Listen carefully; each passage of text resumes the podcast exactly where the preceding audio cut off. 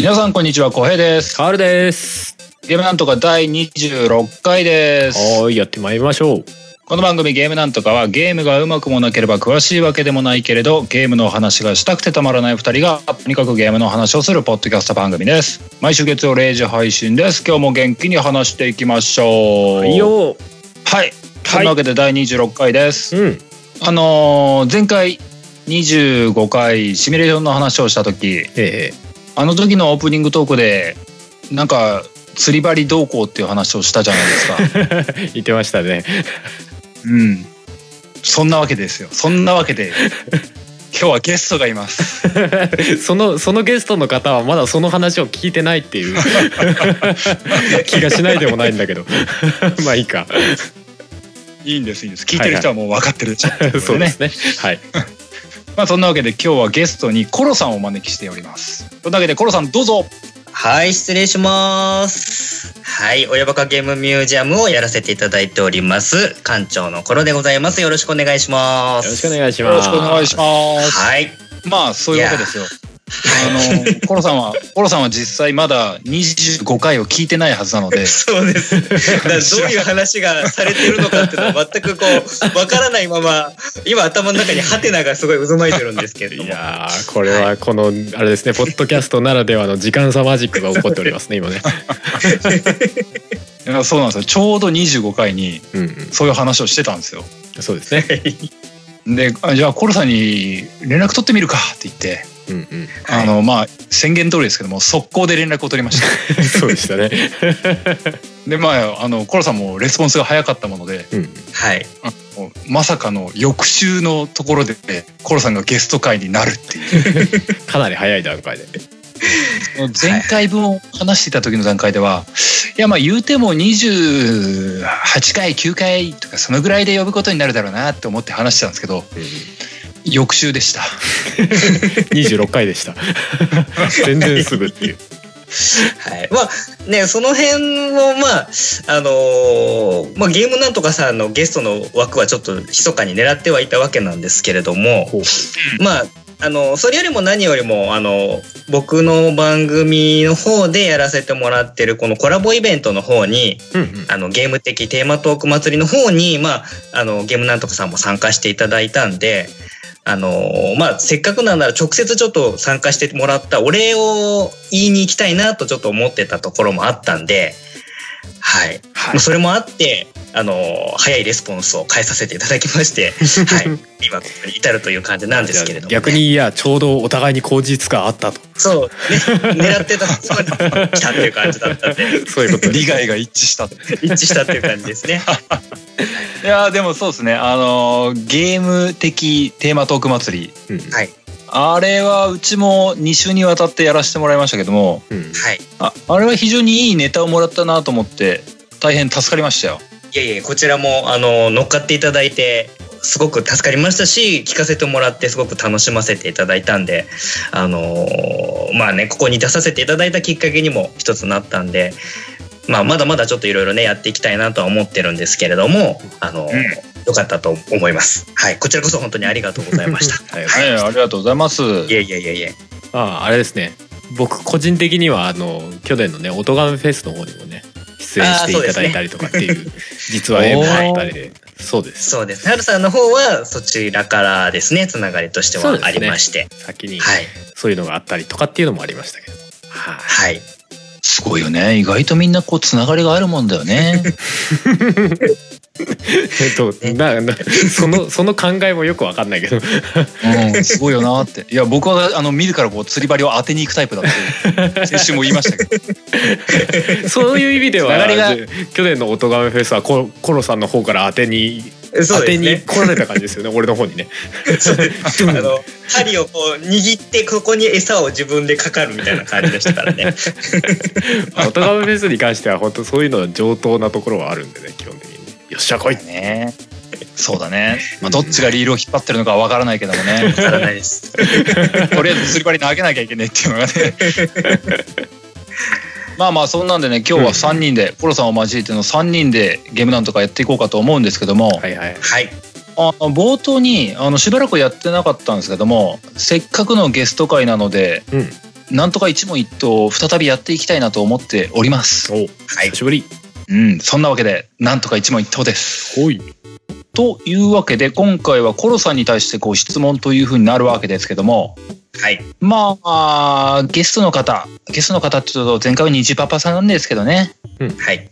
虹パパさんにも聞いたのと同じということで好きなゲームのシリーズとか作品とかありますか、はそうですね。まあもう、あの、うちの番組聞いてくださってる方はもうご存知ですけども、えっ、と、まあ、ね、偶然にも、あの、ゲームなんとかさんの25回がシミュレーションがうん取り上げられてるということで、実際に僕まだその番組の内容を聞いてないんですけれども、えっと、ジャンルとしてはね、僕シミュレーションが大好きで、はい。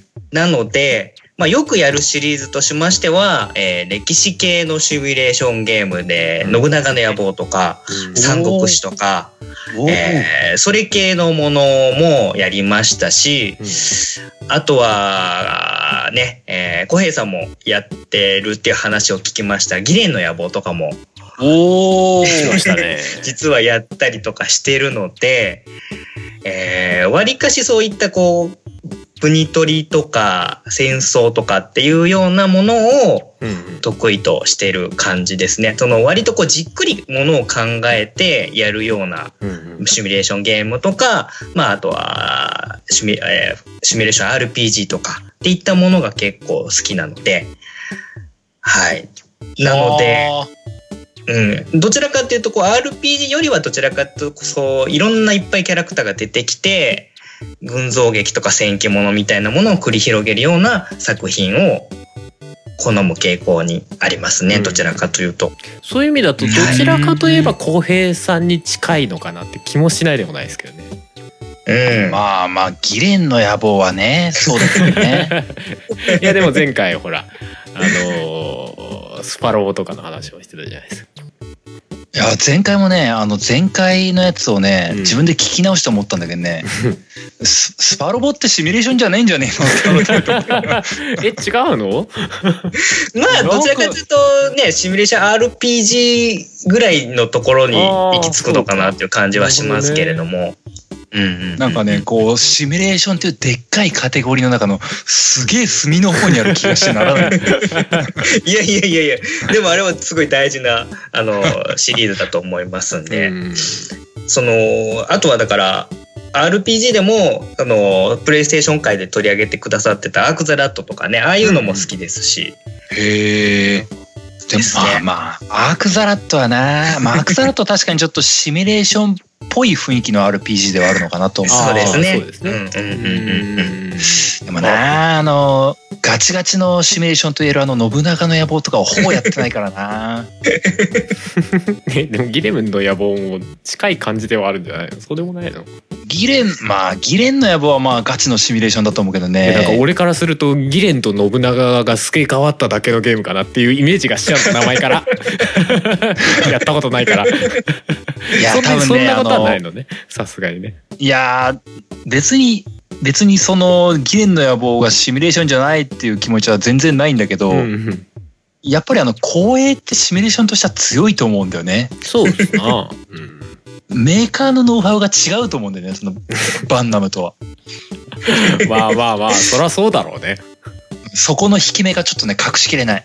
まあなんか真似してやってみた感をどうしてもあるすいません出ちゃうんだろうねいやいやギレンの野望なんですみたいなあれはだってあれはガンダムの歴史をやってるまあガンダムの歴史シミュレーションゲームみたいなもんなんで、うそうそうそうなんかうちもあれやってみたいからちょっとガンダムネタでどうすかみたいな作ってみましたけどどうすかみたいな感じなんですかまあねまあでもあのギレンの野望ってそのガンダムっていうな、うん。何？そのあのあんだけ設定ががっしりして、うんモビルスーツみたいなのいっぱいいてっていう漫画アニメっていうジャンルをちゃんとゲームにしたって意味ではよくできたゲームだと思ってるんだけどね。うんうんうんうんうん。なるほどね。相性はいいでしょうね、ガンダムっ結構そういうなんだろう群像じゃないけどさその戦略的なところって結構まあ割とリアルに書かれてるじゃないですかガンダムって。うんだからそういうあの戦略戦略シミュレーションとかああいうシミュレーション系のやつとは相性は良さそうですよね。うんうん。そうですね。うん。新作待ってます。えアークアークの話？アークの話？あアークザラットの新作はこの前この前なんか怖いです。なんかねツイッターかなんかで見かけたけど。光と音の RPG 再びってなんかキャッチコピーが出てましたけれども。そうです。ね小平さん小平さんよかったじゃんって。そう取り上げた矢先に「よかったじゃん小平さん」って。あなんかハードがスマートフォンになってる。やめて ざわざわざわざわざわざわないで どうなることやらですね。まあそうですうねん、はい。そうだよね。でもあのまあアークはもう完全に脱線だと思うんだけどね。脱線だと思うんだけどアークザラットの新作っていうのはねもうとりあえず脳内が100%恐怖感っていうね。恐怖感。ああ来ちゃう。えそれは何？新作が来ることへの恐怖感？それともスマホだからなの？どっち系、いやまあスマホだから恐怖感もあるしうん、あ俺4作目やってないっていう恐怖感もある。一個抜けてるって。ああキングダムハーツの二の舞って。罪悪感です。またこれやんなきゃいけないの？してみたいな感じですそよね。うそう予習してみたいな感じになりますもんね。前作って PS2 とかじゃなかったっけ？みたいなプレイできる環境がないよ積んだ終わったみたいな。またあれなんじゃないの？発売と同時にこうプレステ2で出たやつを遊べますみたいな。同梱版みたいなの出るんじゃない？の出してくれればいいけどね。出してくれればいいけどスマホターゲットだってなったらもう出ねえだろっていう気がするんだよね。でもアークって前作出たのってだいぶ前なんじゃないですか？シンプルに。もうプレステ2のやつですね。うん。そうね。2, 作ぐらい確か鉄で出て、そこからもうポツンと切れちゃってるんで。すね。だからお話としてつながってるんだったら過去のやつなんかなんかね移植でもいいしワンパッケージになってる。アークザラッドワンツースリーみたいな。出してもいいんじゃないって思ったけど最新作はスマホだから難しいな。全部スマホ移植するに もソニーのゲームだしな。厳しいな。そうまあでもね、うん、スタッフさんはそのうん。オリジナルのうんワンツーのスタッフさんが来るらしいので、うんうんうんその辺はどうなのかなっていうのはちょっとね僕も、うんうんうんあのー半分以上恐怖ですけれども。でもそういう意味ではソニーもやっぱりスマホに結構ちょこちょこ出してくるようになりましたな。今回ソニそうですね。ーですよね多分ねパブリッシャー。そうじゃない？じゃないんですかね一応、ね権利的にはあるんじゃないかなと思うんですけど、だから結構出してきたなーっていう感じがしますよね。なんかミンゴルとかも出てましたよね確かね。ああまあでもねアークザラットはね、その冷静に冷静に考えるとねうんうん。アークザラットのゲーム性ってねまあ PS4 とかでやるようなもんではもうないと思うからね、うんうん。そうですね。ねまあスマホってね。いう選択がた正しいよって思うんだよね、うんうんうん。うん。なるほどね。多分ちょうどよく懐かしくなるとは思うんだよねまあそうよね。最新のハードで出そうと思ったらまあリッチなグラフィックでみたいなことになってくると それはそれで開発ちょ超大変そうみたいなね。超超大変だしこのディシディアファイナルファンタジーと同じ感覚を得ちゃいますからね。ということ？あこれこれじゃない。誰？ああそのそういうことね。お前誰やねんみたいな。お前誰？ってなるから。なりますね。確実になりますね。おお前は本当にアークなのか？みたいなこと言いながら。あーそのね次元のズレがね。まあプレステ2とかね1からいきなり飛んでると相当きくるよねそこの差はねうん。そう。まあちょっと締めっぽい話になっちゃうからね。う んそんなことない。未来の話をして。いるそうだな。明るい未来の話だな。光と音の明るい未来の話だな。そうや。そうですやそうです。何のまとめだこれは。まあまあそんなわけでね今日もそろそろ本編に行こうかと思いますよ、はいはいはい。はい。で今日のお題はですねあのコロさんと話をするにあたってどういう風にしよっかなっていう下打ち合わせもありきではい。今日のテーマはスクエアについて。おおはい。あえてのスクエアオンリーですエニッね。クスはつかな。いつかない。もう近年それを。だともうついもうスクエニあスクエアね。スクエニの話ねって言いそうになるから危ない危ない。そう。だねスクエアね。ね、今回あえてそこのあうん。のスクエアっていう部分に絞って、えー行くっていうお話で行けばいいんじゃないですかねっていうようなことでちょっと提案したら、じゃあ行きましょうかっていうこんな感じになったんで、うんうん。はい。なんで多分実際の、あのースクエアとエニックスが合併したのが、うん2003年の4月1日から確か合併がスタートになってたと思うんで、そこまでっていうところで今回は、まあ話の内容、それだけでも結構ボリュームあると思うんですけど、落としどころとしてはちょうどいいのかななんて思ったりもしまして、うんうんはい。ちょっとご提案してみました。うん。そんなわけで、ちょっと懐かしめの話題になるとは思いますけども、はい。本編で早速話していこうかと思います。はいよはい。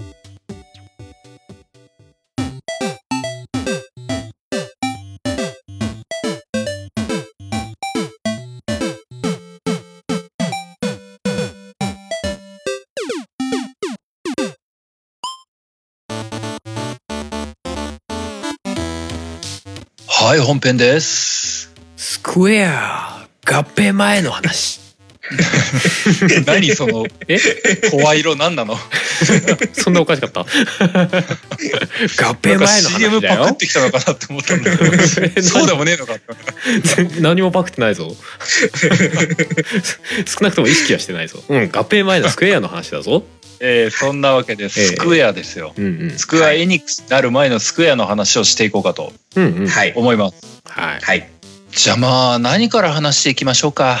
どの辺から？自分らが知ってるので言えば世代的にはファミコンぐらいからなのかなって気がしますけそうですね。その辺ぐらいからを順番にこう追っていく感じでいいんじゃないですかね。で、やったことあるやつをこう上げながらみたいな感じがいいのかななんて思ったりもしますね。はいやっ。ぱファミコンだとどうなんですか？ファイナルファンタジーまあワンツースリー出てるじゃないですかはい。うん。それより前とかになるとさすがに俺全然わかんないですね今ねリストわかんないでちょっと見てるんですけど え？えっとね、僕が多分覚えてるのが、やったことあるやつを挙げると、えー、多分ファミコンの土初期で、キングスナイトっていうやつがあったと思うんですね。うんうんうんほう。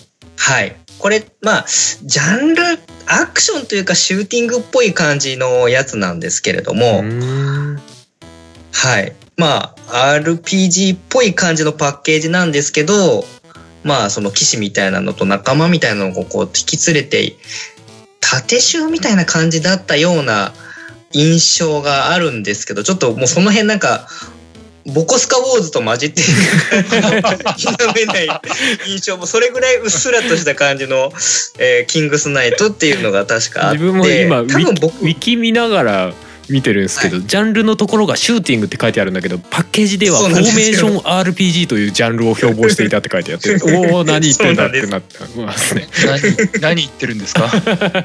シュシューティング？あ結局。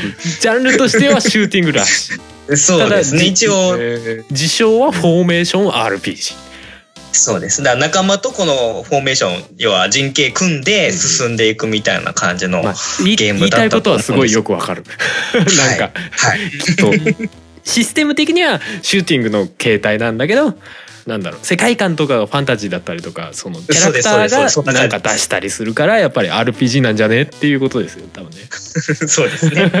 はい。おーうんまあそういうのとかですね。あとはディスクシステムで覚えてるのが、あの、ディープダンジョンっていうシリーズがあって、これウィザードリーのスクエア版みたいな感じのやつが3作ぐらい出てたんですよ。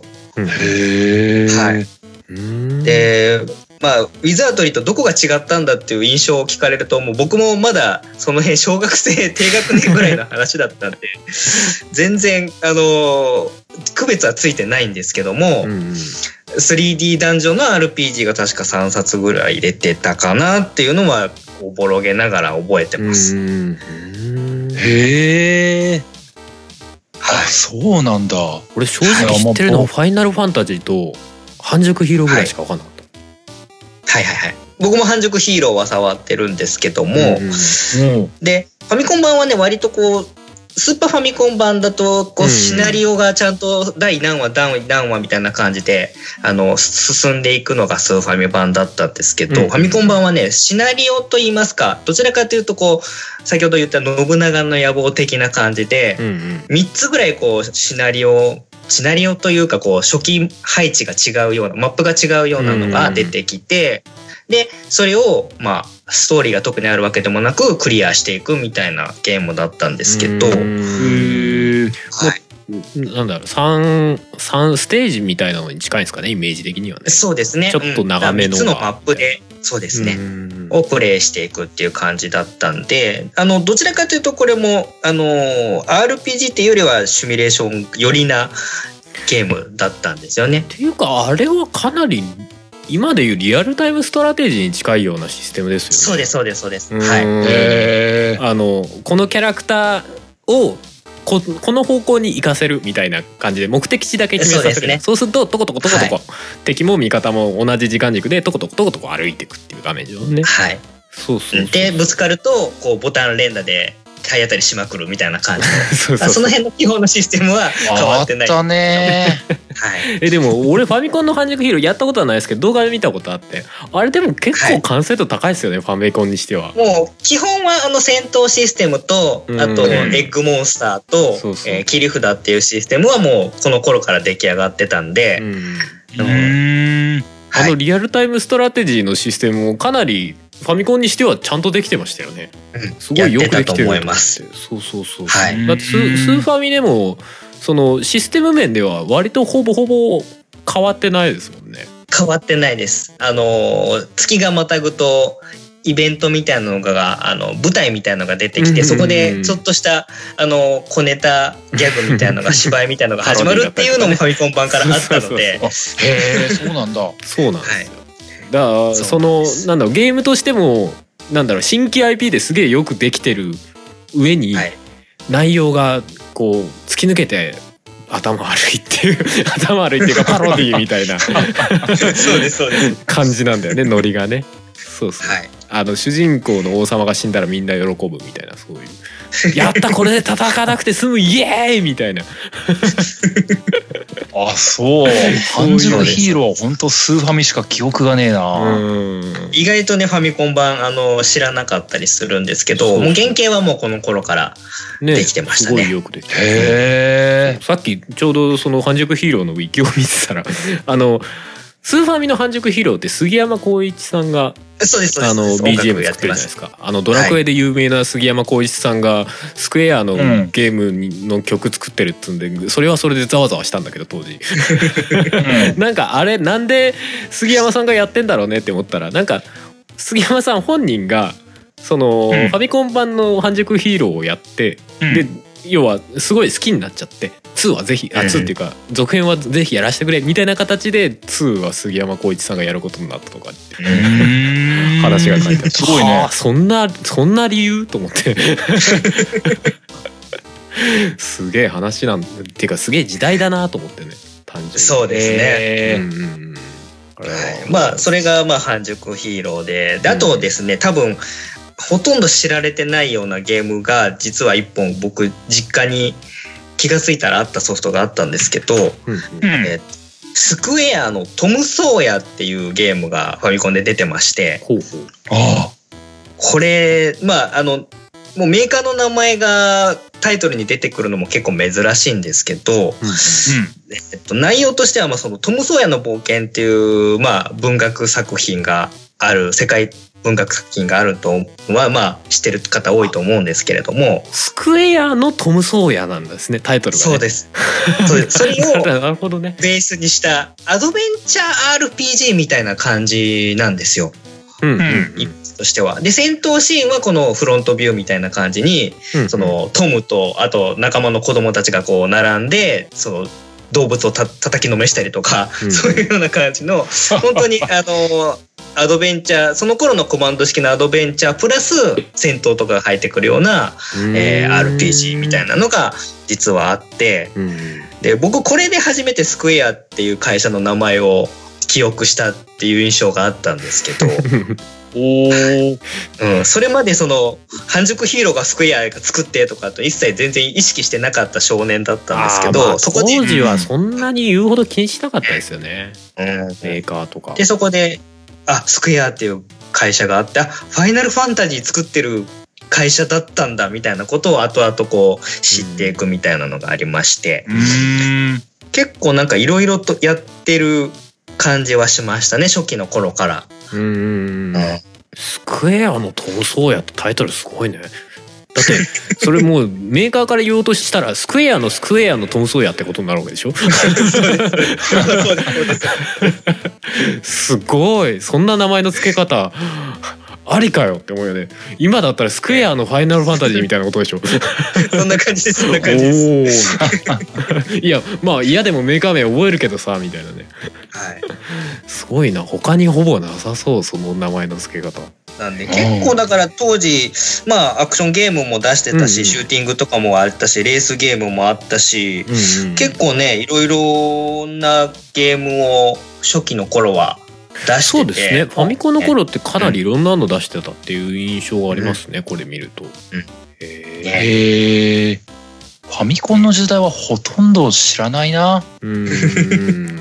俺もし知ってて「ファイナルファンタジー3」ぐらいからなんで、はい。うん、うーん、僕多分リアルタイムでファミコンの時代って多分ね、スクエアって多分知らなかったんだと思うな。まあ俺も多分認識はしてなかったと思う。ゲームタイトルでは知ってたけどそうですね、うん。結構だから、うん。多分ねファイナルファンタジー12ぐらいまではそこまで、あのメーカーとしては認知度低かったと思うんですけど、うん。多分そのファイナルファンタジー3が出た頃にゲームボーイでも魔界闘士サガとかあとは聖剣伝説とかが出始めて、この辺でもうなんかその今のスクエアの RPG がすごい全面的に出てきたスクエアのイメージっていうのがかなり確立されてきたのが多分その頃ファイナルファンタジー3が出たくらいかななんて思うんですけど。うんうんうんうん。うんうんうんちなみにサガまあそのゲームボーイでしたサガシリーズの最初の方ですよね、魔界そうです魔闘士の方界闘士サガ。はい。でやってます皆さん俺は実はやってないですよねやってます。サガはねう、ん親父がやってたのかな。あー時代家感じるにソフトが転がってた。あれだってサガの1の方発売本数見たら110万本って書いてありますからね すげえ時代だなそうですよ。バカにできないんですよ。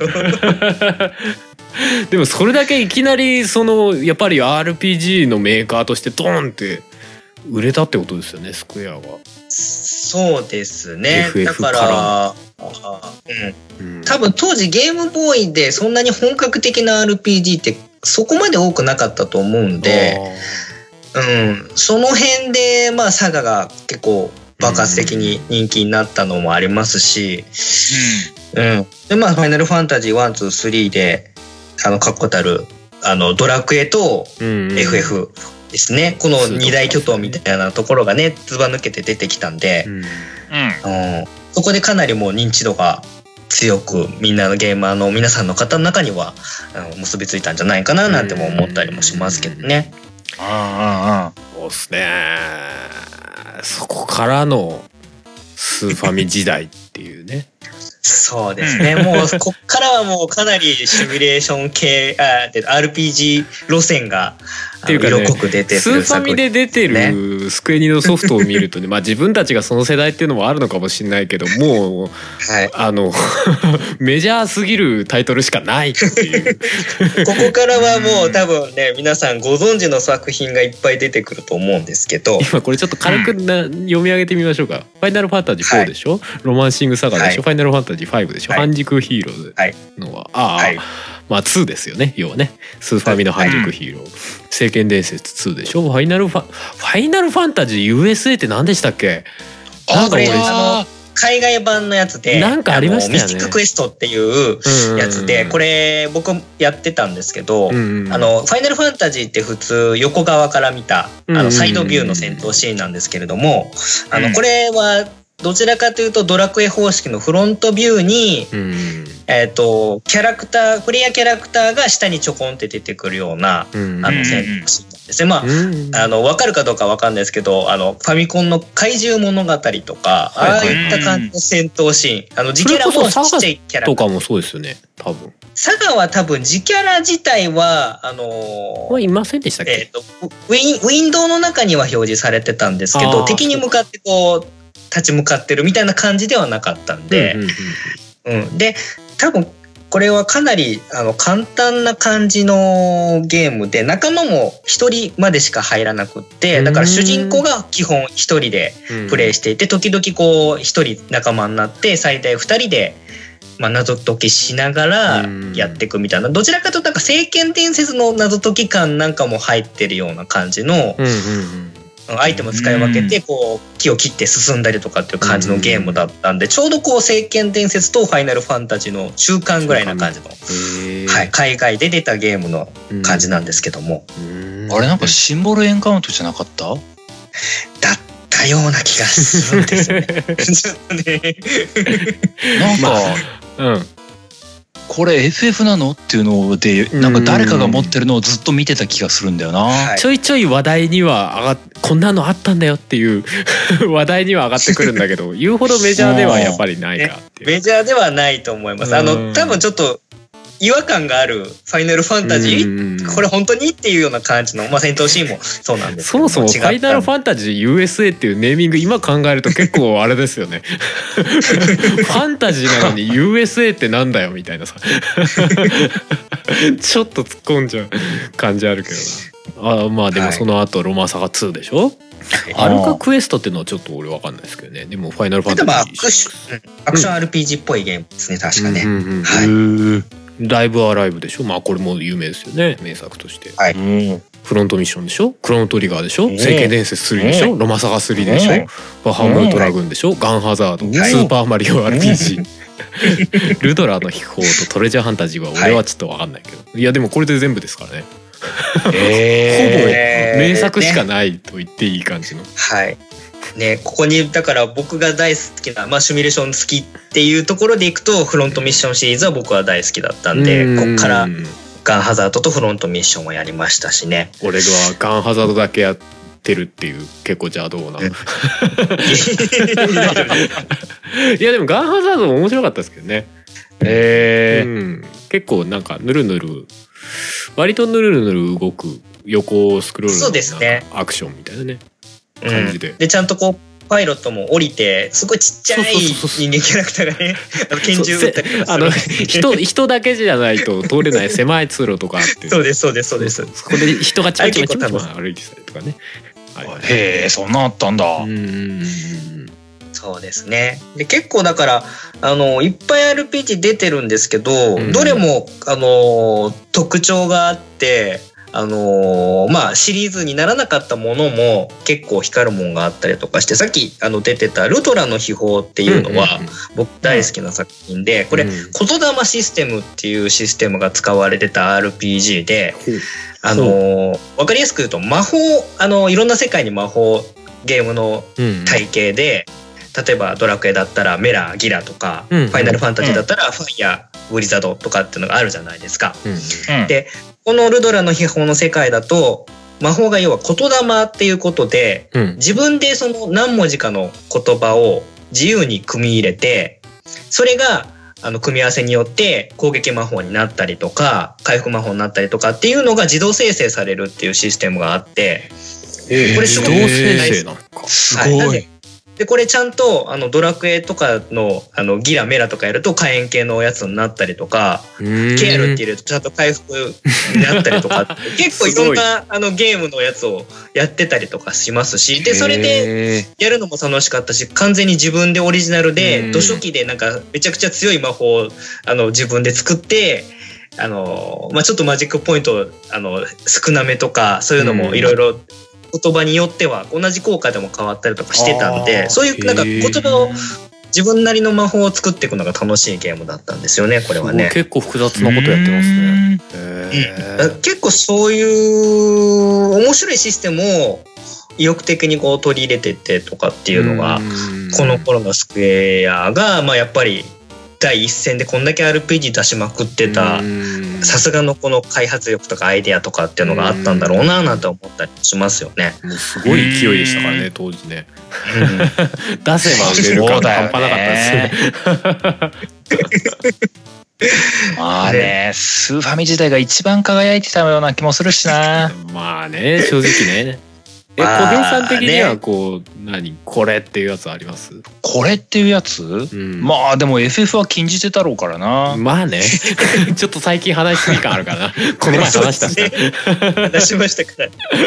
でも FF を除いたとしたら僕は多分、フロントミッションとスーパーマリオ RPG だよなって気がするな。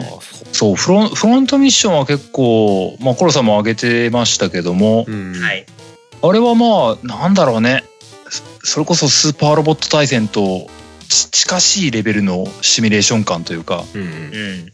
なんていうのかなそのすすっごい難しいとかっていうほどではなくうん進める中で、でもそこそこ頭を使わないと倒せない。なんだっけあいつら。すげえ強い敵地獄の壁。あ、そうです、地獄の壁。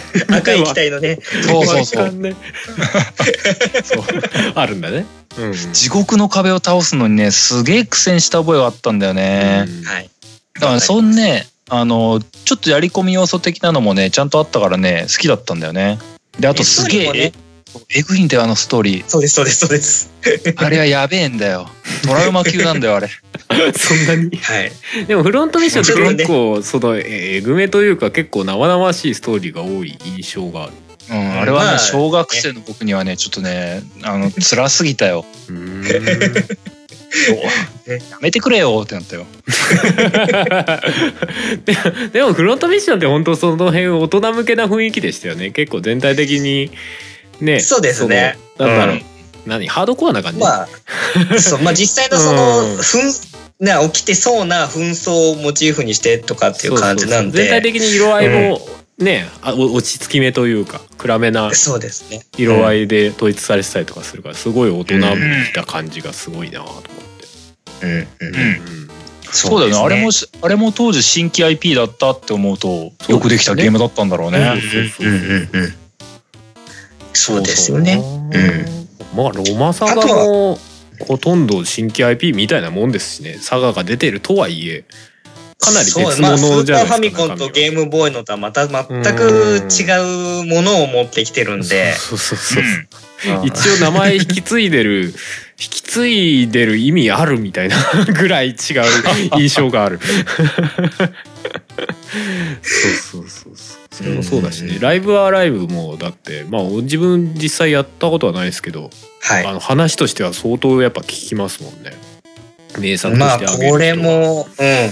これもまたストーリーちょっとえぐめなんですよね。そうなんだ主人公がいっぱいいてなんかその中からそうです、そうです。こう選んでっていうか全然違う話がなんかこう最終的に収束していくみたいな感じの一つに収束していくんですけど、その収束した先が結構、あの、なんとも言えない感じ なんの。とも言えない感じだ そうですね。多分この頃のスクエアのよくこう、えっ、と、スクエア三大悪女とかっていう話が出てくるときに、うんそのライブアライブに出てくるキャラクター、とあるキャラクターと、バハムートラグーンに出てくるとあるキャラクターと、あとまあもう一人は結構諸説あるんですけれども、割とこのえぐめのストーリーが間に挟まれるっていうのは、あの、一つの傾向だったんかもしれないですよね。そのまあ、ミフロントミッションのちょっとえぐみのあるストーリーもそうですけど。うんうん。うんちょっと鬱展開を必ずどっかに挟んでくるみたいなところはあったかもしれないです。そうだよね。スクエアってちょっとえぐいやつらだよね、そうですね。うん、なんかちょっと傷を残してくるよね。そうです、そうです、そうです。あーまあ「聖剣伝説2」とかでさえちょっと鬱展開あったからな。あ あのなんだっけプリムの彼氏がどうのこうのみたいな。なんかー。なんか教団に入って最終的に帰ってこない子になっちゃったような気がするみたいな。なんかちょっとね少年の心をえぐってくるよねうんあったねなんか政権とかってそれじゃなくてもね結構明るいイメージだから、ね、油断してると結構グサーってくるよね。そ うあのねあの緑のねすごい明るい木のパッケージがね なんでなんでこの展開なんみたいな そうなんだよね。その何総天然色みたいなね感じのゲーム画面なんだけどね。オーガニックみたいな感じなのよ オーガニック。政権も面白かったけどね。聖剣2とかも結構なんかアクションゲームだけど変なシステムでしたよねあの戦闘。いや変なっていうか全然褒め言葉なんですけど。戦闘がアクションなんだけど連打すればいいっていう感じじゃないんだよね。うん一発殴ってパワーがチャージさしてから次のを殴らないとダメージが入らないっていうね。うんうんうんそうそう。アクションなんだけどちょっと戦略が必要みたいなね。そうですね。ヒットアンダーウェイをしないといけないっていうね。うん。そうそう。ああれが逆に俺はなんか戦闘がある程度こう整理というか戦略ができて俺結構好きでしたね聖剣うんうんうん。うん。まあよくできてたよね。そのあスワミ時代は RPG 系統がすげえ多いけどもうんアクション RPG として聖剣って当時叶うものはなかったんじゃないのかな。なかったんじゃないですかね。しかも複数人プレイうん。3人までいけましたからねあのゲーム。うん。そうですね。どうかしてるぜっていう。完成度の意味で言っちゃうと。そういう意味ではそらそりゃそりゃ名作だわって思うよね。当時スーファミでいまだにねうん。リメイクされてっていうことが出てくるぐらいなんで。うん。スーファミでだってあアクション RPG で3人で協力プレイできますみたいなのはなかったよねやっぱね。なかったですねねうんそうだねその協力プレイがあったからあのある意味ゼルダを超えていたのかもしれないなって思っちゃうからね。う んあるね。うんまあうんバグ多かったけどさ。生活はバグ多かったけどさよく止まったけどさボス倒したのにボス倒した画面でこのこの後どこに行けばいいんだろう俺はっていうポツンっていうことよくあったけどさ。いや楽しかったよねまあねスファミの頃は良かったね。ね結構だからこの辺でねさっきも言いました「スーパーマリオ RPG」とか「クロノトリガー」とかね、結構コラボで出したりする作品もあって、そうねうん。うん。その辺はなんかいろいろこうなかなかね単独のゲームソフトメーカーで出すのが主流だった時代に、うん。こういう今でも、まあ、ある意味ドリームチームみたいな感じで出せたのは、そうですね。まあなんかねこの時代ならではだったのかななんて思ったりもしながら、うんうん、ありまさすね。すがに今もう協力でゲーム作るって聞かないですもんねそのメジャーメーカーが協力してっていうのは。あのねコラボレーションみたいなレベルではまあまあちょこちょこあるじゃないですか。それこそスマブラにね、はいはい。他のメーカーのゲームのキャラがうん出てみたりとか、そうそうそうそう。ありますね。っ。ていうのはあるけど共同開発でゲーム作りましたみたいなのっていうのは言うほど言うほどっていうか聞かないですもんね。うん。うん。カプコン系しか思いつかない。カプコンあったっけ？うん。ガンダム VS ガンダムとか。ああそうか。まあでもあれも比重が違うだろうけどね。うん。うん。うんバンバンダイは多分そんなに低下しないんだろうなって思っちゃうから。うん。そうね。そのクロノトリガーとかスーパーマリオ RPG ほど一緒にやってたんだろうな感はないよね。ないね今だって任天堂とスクエニが一緒に共同開発してゲーム作りましょうっていうイメージができないもん。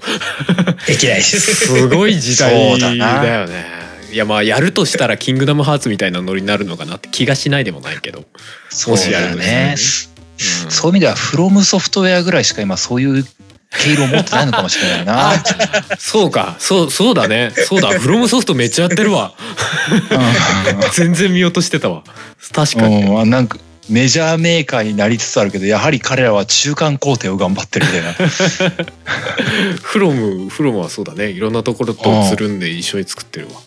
あ確かに。うん。もうそう多分当時のスクエアがきっとい今スクエアと組めばきっとすげえの作れる気がするっていうポジションに今フロムがスッといるんだよね。まあさすがにちょっとちょっとポジション違うかもしれないけどまあでも。フロムのまあ横、ね。空いてますよみたいな感じで。うんうんうんうん。今今いいいい売れ株ですよみたいなね、その感じじゃないよね。ね。そうねクロートリガーまな、あねクロートリガーはもう言わずもがなだけどな、ね。でちょっとまあクロノトリガー関係で、うん。あのーちょっとぜひもし読んでなければ読んでもらいたいちょっとウェブ上の記事がありましてこれせっかくなんでちょっと紹介したいなと思ったんですけど、えっ、とウェブサイトのあのでんえっ、とですねこれがですねえっ、と、デンファミニコゲーマーさんっていう、まあ、インターネット上でいろいろこのゲームの情報といいますか、インタビュー記事とかうん。いろいろ載せたりとかしてるところの特集、あの、ゲームの企画書っていうコーナーのところに、うん。えっ、と、そのクロノトリガーの誕生秘話みたいなのが実はありまして、これをちょっと、あのー読んだ時にかなり面白かったんで、もしこれクロノトリガーの話をどっかする時に、ちょっと紹介したいなと思ってたのがあったんですけど、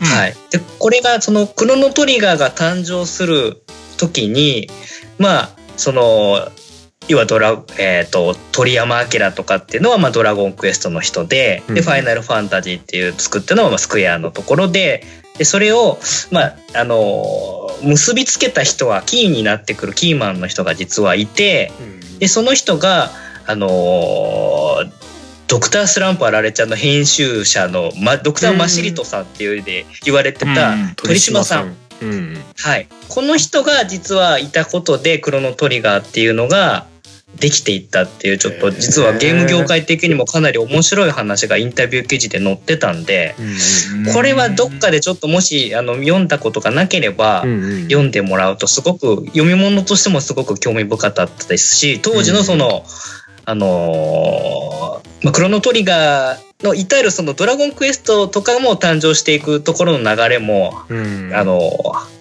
話してるんでぜひぜひちょっとこれこの機会に紹介したいなと思ったんでちょっと間に挟ませてもらって申し訳ないんですけれども。ででも確かにクロノトリガーってあれですよね、なんか今までのさ RPG のファンタジー感というかさ中世ファンタジーみたいな流れとはやっぱり違う雰囲気持ってるよね、うん。そのそれこそ「ドラゴンボールの」あの摩訶不思議アドベンチャーじゃないけどさもういそうですそうです。ろんなことが起きるじゃない？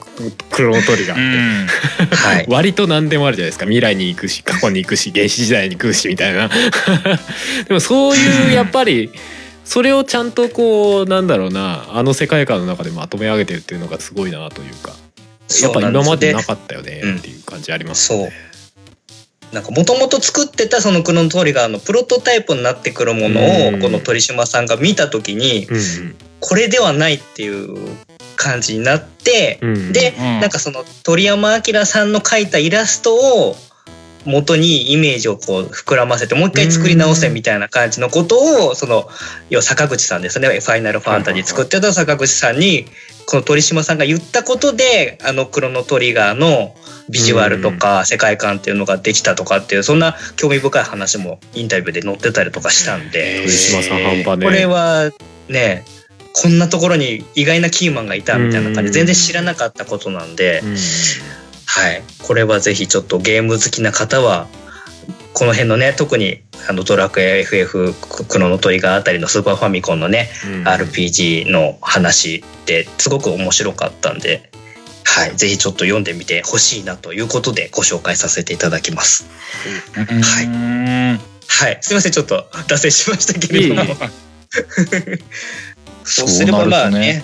はい。うんでまあじゃあスーパーファミコンの話はそのぐらいにして、うん。世代をまた一つ進めるとして、うん。次がまあプレステの時代ぐらいですかね。うんうんうん。そうっすな。ついに来ますな。はい。このぐらいはもう浩平さんも春さんも割ともう普通にやってた時期になります。そうですまあ。ねううん。ん、俺はちょっと微妙な時期ではあるかもしれない。本当に。うん、僕なんだったかなプレステで初めて買ったスクエアってなんだろう？FF じゃないんだよな。多分トバルナンバーワンだな。ああ。トバルナンバーワンが最初っぽいですね。プレステ参入の。そうですね、うん。はい。あそう時期的には時期的には確か早かったと思います、不思議なゲームだったけどね。俺やったことはないけど、あのね鳥山明の絵でそうです格ねゲーやるやつでしょぐらいの認識しかないけど、そんな変だとは。うん。うん。なんだろうな格ゲーだったんだけどこれ格ゲーじゃないんじゃないかなっていう気がちょっとしたんだよね。ん？そうなの？でどちらかというとあのフリーランニングっぽい感じの動きなんですよね。動きうん。あのバウンサーとかああいう感じの自由にこうステージ上を動かしてで、まあ、格闘要素も入ってるみたいな感じだったんで、うんうん。その格闘のモード以外にもなんかダンジョンをこう攻略していくモそうそうそうそう。ードがあったんですよね。あれトバルナンバーワンか。なんか記憶にあるあるある。よくわかんないのあったわ 確かに、うん、謎の RPG モードみたいなのがあったんだよえむしねろこっちがメインなんじゃね？みたいな。感じすらあったけど。そうそう。なんかねなんか進んでいくとちょいちょいボス的なのか何なのかが出てきて、うんそいつと1対1で殴り合って倒してまた進んでってなんかね なんかねあのこれ「セイント・セイヤ」なのかなみたいなことを思った覚えがあるんだよね。これずっとゴールド・セイント倒していけばいいのかなみたいな、うん、すごい不思議なゲームだったなってね不思思って、議なゲームですね。うん。好きな人すごい好きなんですけど確かにあれは不思議なゲームだったっていう印象が 強いですね。うん、多分多分プレステで初めて出会ったのスクエアはそれだと思うな。はい。え俺なんだろう、ねハルさんは何だろ俺自身はあんまりやってないんだけど FF7 は確かに触れたのは多分一番最初だな、プレステでねスクエニのソフトね。うん。でも俺まあでもあれだよね、プレステのロンロンチじゃないけどうん。それそれぐらいの勢いになったのがそうですそうね。そうだね。うん。まあまあ完全にキラータイトルだったよね。うん。だからまあそれはすごく普通なんだと思うんだけどね。そうだね、うん。でもその前にそれこそトバルしか出してないっていうのは逆に意外だったな。もうちょっと出てるのかと思った。多分ねトバルのソフトの中になんか今後スクエアで発売するゲームの体験版みたいのが確か入ってたような気がするんですよ。ありまありましたありました。時代をすげえ感じる、そうそうそうそう。あった。あった、はい FFM あ FF7 のなんかトレトレーラーだったかな、うんなんか入っまてたよね、マコマコーロそうマコーロまではいけるんだよ。う んそうです。ここで終わりかよあった。みたいな。あったうってな。ったありましたって。ひたすらマコーロまで何回もやったりとかな。ババレットと共に冒険する。そうですそうですそうです。終わるここまでか。あーあったな。当時はそうね CD ついてたわ。結構このスクエアのゲームにおまけで2枚目のあのおまけデータとかうん。体験版とかっていうのは積み合わせでついてた印象がありましたありますね。ね。おまけデータもありましたね。セーブデータ入ってるパターンとかね。ありました。あはい。りま。したうんうね、んそうですね。そうだよね、うん。まあ FF7 抜けるとなんだろうな。あでも武士道ブレードは人んちでいっぱいやったな、あ本当、はい。ぼ 僕も武士道ブレードはかなりやりました。俺ね武士道ブレードやりたくて武士道ブレード買ったつもりが武士道ブレード2でちょっとこれじゃない感があったんだよね そうですね。中古で買っそうですね。ち買ょったんだけど、ね。あれ俺武士道ブレードやりたかったんだけどなんかあれこれなんか違くないってなったんだよね あれ思ったのとなんかなんかねそうですそうです。なんかワンと違うんです。そうなんか違うんだよねワンワンはもうちょっとこなんか違うっうてなんだ、何？駆け引き重視だったんだけどなんか2ねぬるくなってるんですよ。うん。いろんなあのそのなんですか尖った部分をちょっと削っちゃったがそうためにそうそうそうそうちょっとなんか外となんか武士道ブレード1って一発で死ぬイメージあるじゃないですか。あります。なんか意外に一発で死なないかったりとか。なあ格ゲーっぽくなってる？どちらかといえば。なりました。そうそうそうそう。そうなんですよね。ねあの武士道ブレードの容赦ない感じとまたちょっと違うんですよね。そうそうそうそうそうそう。あれこんな感じだったっけな武士道ブレードって思ってまだ家にあるけど2が。まだあるんだ。うん。武士道ブレードね。でも武士道ブレード1って結構いいゲームでしたよね。あのねあの尖ってた手足手足切られてこう動きが鈍くなったんだけど 地面の砂を投げつけたりとか あの細い技ができたのがすごく良かったんですよ。そうそう意外に一発逆転できたりとかね そうそうそう。口であれだけね刀持ったりとかしませんでした？なんかそう。あありましたありましたありました。わかりましたよねなんかねであと出てくる武器ではハンマーとか使ってたりとかしたてそれ武士じゃないよね。ありましたありました。はい。うん。ね武士道ブレードはちょっとねまあでもね2やってないからまた2やった人とは感想が違うんだろうけどね、たうん。あ尖りすぎてたと思うんだよね。結構このプレステの時代になるとあの尖ったソフトを結構出してくる印象があったんですよね、うん。あのスクエアが。うん。えでもさ武士道ブレードってさ多分当時もそうだと思うんだけどあれ？これスクエアが出すゲームで合ってるって いう感じがあったと思うんだよね。絶対フロムとかが作ってるゲームでしょこれとかも思う気がすするんだよな。今でもそんな気がしてる。ね。うなんか世界観の設定もなんか微妙に変だし、そうそうそう。なんか演出もすごいなんか独特なんですよね、あれね。だ2のなんか最後のボスみたいなやつ瞬間移動とかしてたからな。もうななこれ何のゲームなんだよみたいな。すごい何ファンタジーというか感じになっちゃってたからな。まあある意味あスクエアらしいっちゃらしいのかもしれないけど。武士とブレードじゃねえだろみたいな。だなそうかでもなブッシュドブレードときて、まあ、そっからはあんまり記憶ねえんだよなうん武蔵伝とかかなあああ、ありましたね。アクション系のやつとか。あとは、まあ僕がやったのは、ファイナルファンタジータクティクスですかね。シミュレーションの。うでんすよね。うん。この辺とかもありますし、あとはサガフロンティア系とかですかね。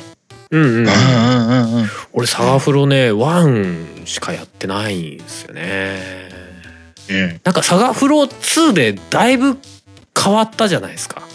ガラッと変わったんで、うんうん。多分好みが分かれると思う。僕は、僕は2ダメだった派なんですけど、そう。2がどちらかというとなんか、グラフィックが水彩画っぽい感じになって、なんだろう、うーフリーシナリオっていうよりはなんか歴史を追っかけていくみたいな感じのはゲームになっちゃってたんで、うん。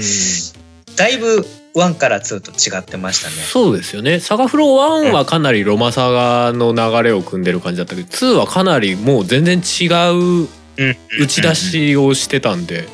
でもあれもあれでねすごい名作っていう人がいて。うん。あ好きな人はすごいそう合そううそうそうす。すごい分かれるゲームなんだなっていうのがありましたね。うーん。そうだよね。サガフロンティサガフロンティアってなんかヒヒーローとか出るやつだっけ？ああります。あうん。アルカイザーに変身できるやつです。もう いや 何この設定楽しそうと。設定というかみんなキャラの個性がすごかったですよね。選べる主人公のキャラの個性が。はい。今までになく。まあなんだろう。ロマサガ3でもまあまあそこそこキャラの個性はあったけどでもまあファンタジー的な世界観一般的なファンタジーというか RPG な世界観からは逸脱してない感じだったけどもうなんかそうですね。まあね。どうしたみたいなやついましたもんね。でもそれもちゃんとうまい感じで収まってたのがまたすごかったですけどね。ね、あれはもうなんか力技で、あの世界っていうのでそうそうそう。やってたので。まあ正直全体のなんだろうまとまり具合がそれこそロマサガ2とか3ぐらいまとまってるかって言われると割とうーんうんうん。ちょっととっちらかってるとこはあるなとは思うんだ そうけどですね。ありでもますけど。うんなんかよくわかんないけど楽しいぞっていう感じはあった。やってて。ね。うん。そうだよね。きっとスクエアってあのなんか FF の頃からも言ってたけどもうんなんか常に新しいシステムを考えるとかなんとか言言ってたし。確かにね。そう。考えるとやっぱり攻めてるものが多いね。うん。なあれでしょ？きっと正当進化みたいなのちょっと嫌ってた時期があったんでしょ？うん。特にこの辺は。今でもそうかもしれないけど。ねもうかそう会社が尖ってたんだよねきっと。そうだね。し思想というかはね考え方の根本がやっぱり尖ってたんだろうねじゃないの？あそれ前と一緒じゃんみたいなのがきっとスクエアの中であったんでしょ？うん。もっともっとバンバン変えていこうぜって。そうね。そういう意味ではあれだよ。プレステでシューティング出してたからね。アインハンダーアインハンダーですよね。ー、あ名前が前も聞いたことある。そう、はい。俺が前プレステのベースとかなんか入れてたのかな？そうですね。そうそうそうそう。横スクロールのシューティングなんですけどね。戦闘機にアームが一本ついてて、そうそう。それにこう武器を持たせて、うんうん。シューティングのあの横スクロールでやってるようなゲームだったと思います。そうなんですよね。でそれも結構独特な仕組みでしたよね。あのなんそうですね。横集なんだけど腕が一本ついててそこに好きな武器持ってけるみたいな、うん。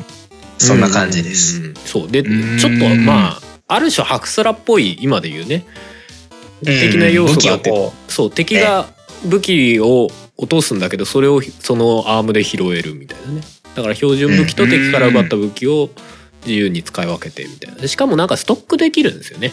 そうですそうですそうそうそうそうだからどのアイテムを奪ってどのどの状況でどの武器を使うかみたいな。かなり戦略というか、遊びの幅があるシューティングですごい未だに結構名作って言われてますよね。そううー。んあれは俺でもね俺実際やったのはね実はねプレステ3ぐらいの時期であのゲームアーカイブに出てて、あ俺これなんか体験版かなんかでやってすげえ面白いっていうかなんか記憶に焼き付いてたけど俺結局製品版プレイしてなかったなと思って。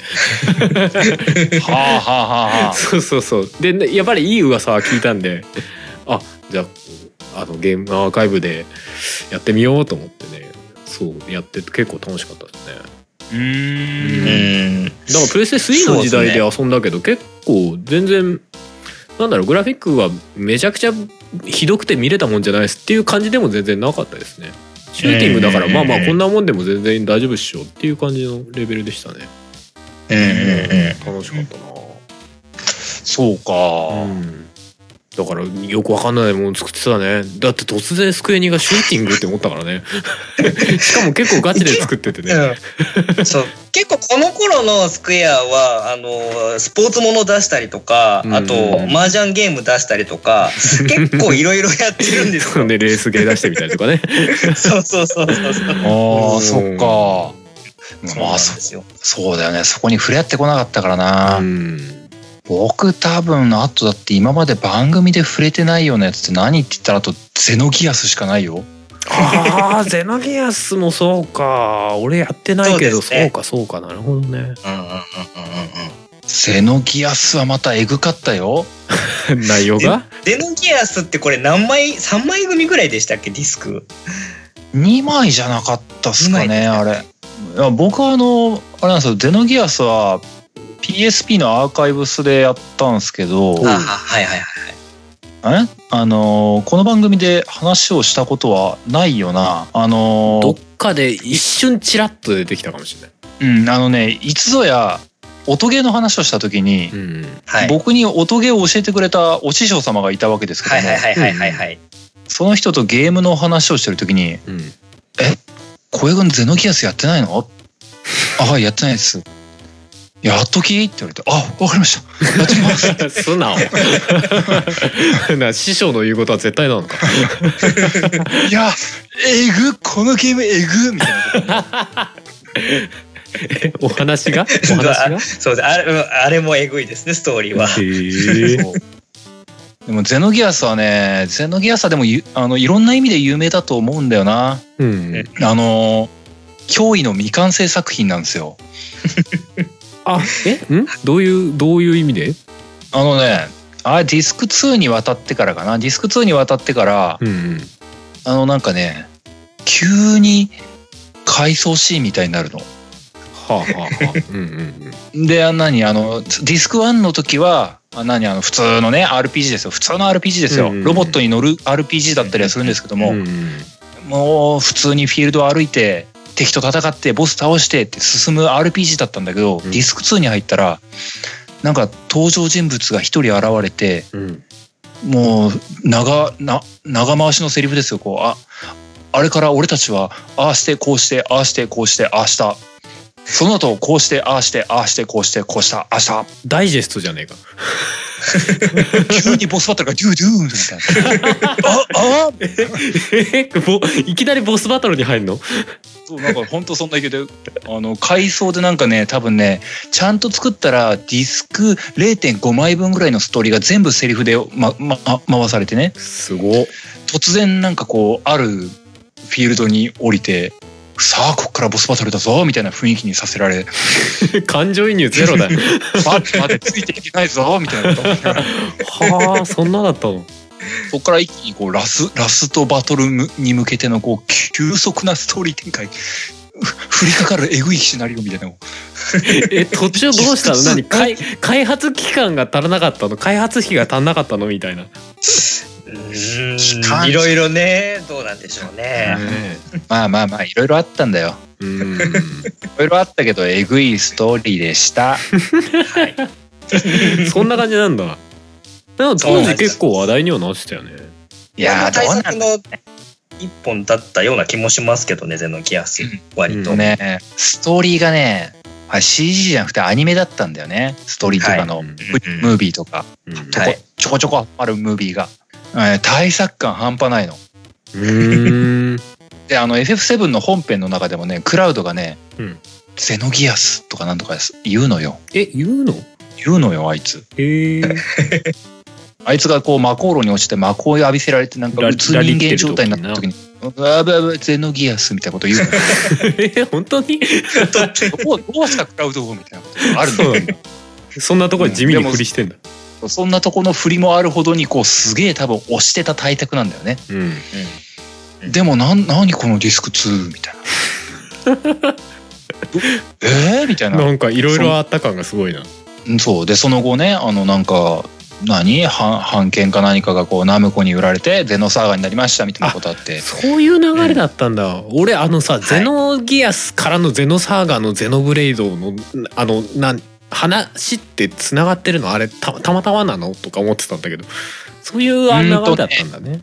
うーんとねデモンズソウルとダークソウルの関係性。うんうん、だからまあまあ明確につながってないけど一応なんかゼノシリーズみたいなシリーズっていうか。ブランブランドを引き継いだかなみたいな感じのイメージですよね。まあ正直ね誰も幸せになってないって感じるタイプの引き強めに言いました今だいぶ。感情がこもってました今ね。えー、そう。だったんだでもねまあ何？あの恨みつらみじゃないけども、うん。なんかそのディスク2のね鮮烈な記憶があるのでね、うん多分一生忘れられないこのゲームは そうなんだ。記憶には残るゲームだと思います。そうなおー綺麗じゃないなでも傷物だからこそ強く記憶に残ってしまったみたそうそういうタイプだねきっとね。そういうタイプなんですよちょっとまあ、はいじゃん形の違うトラウマみたいなそういうことなんですかね。そうそうあーでもでもまあ基本面白かったようんうんうんうん。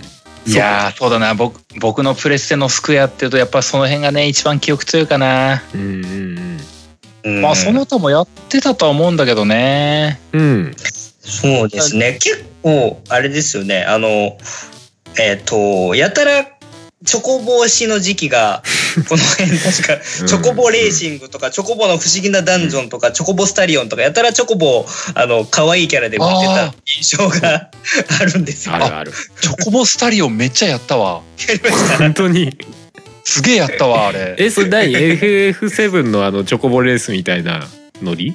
そうそれのダービースタリオンのチョコボ版です。はああなるほどね。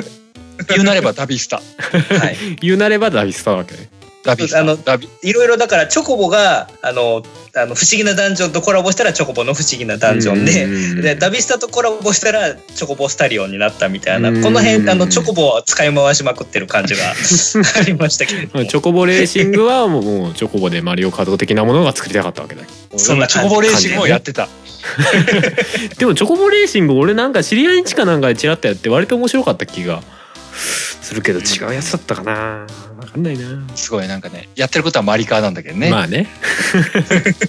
でもなんか楽しかったんだよ、うんうん。ね。まあちゃんとそれなりにやっぱりスクエアが作ってるんで、うんうん。あのゲームとしてはね出来はいいんですけどそうね。なんかやたら押してきてるなっていうのは またチョコボかよっていう感じはあの思ってた時期はありいました、やでもあの辺が多分一番チョコボを押してた時期ですよね。ゲームキャラとして押してまね。うんうん。はい。任天堂のね。キャラクターばりになんかこう IP として固定たさせたかったのかなっていう感じがしてましたけどね。まあねきっと看板キャラクターにしたかったんだよね、うん。うんね、うん、まとめたチョコボコレクションって出してましたもんね。確か、うん。レースの全部。ああ なんかねかない。んか俺持ってるかもしれない、どっかでね一回買ったんだよねでなんか なんかね俺不思議のダンジョンかなんかがやりたくて買ったんだけど入ってなかったんだよね。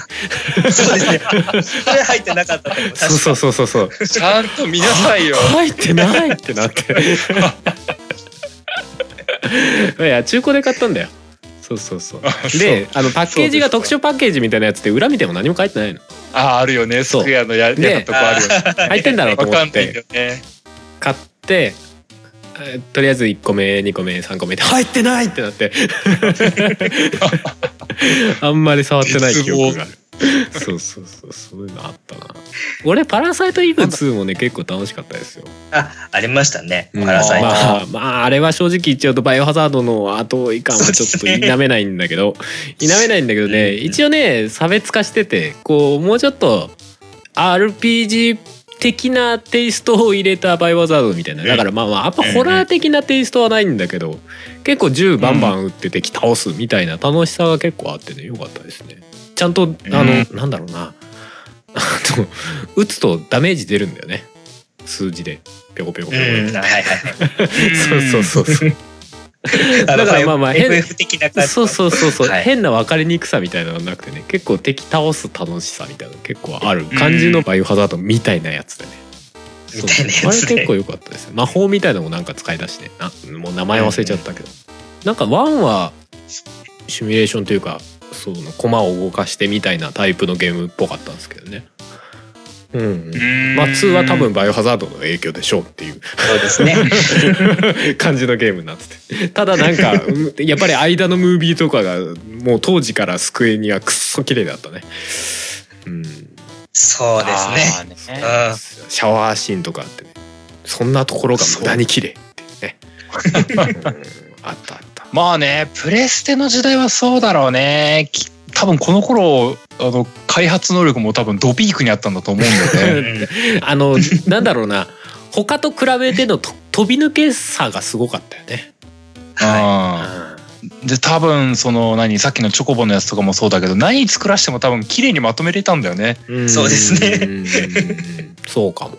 多分一番油が乗ってた時期なんだと思うんだよね、いうんうんうんうんうん。なんかちょっと微妙だなって言われてもかなりレベルの高い次元でのなんか微妙だなとかそういうレベルの話だった気がする当時のうん、そうなの、ゼノギアスがまさにそれなんですよ、うん。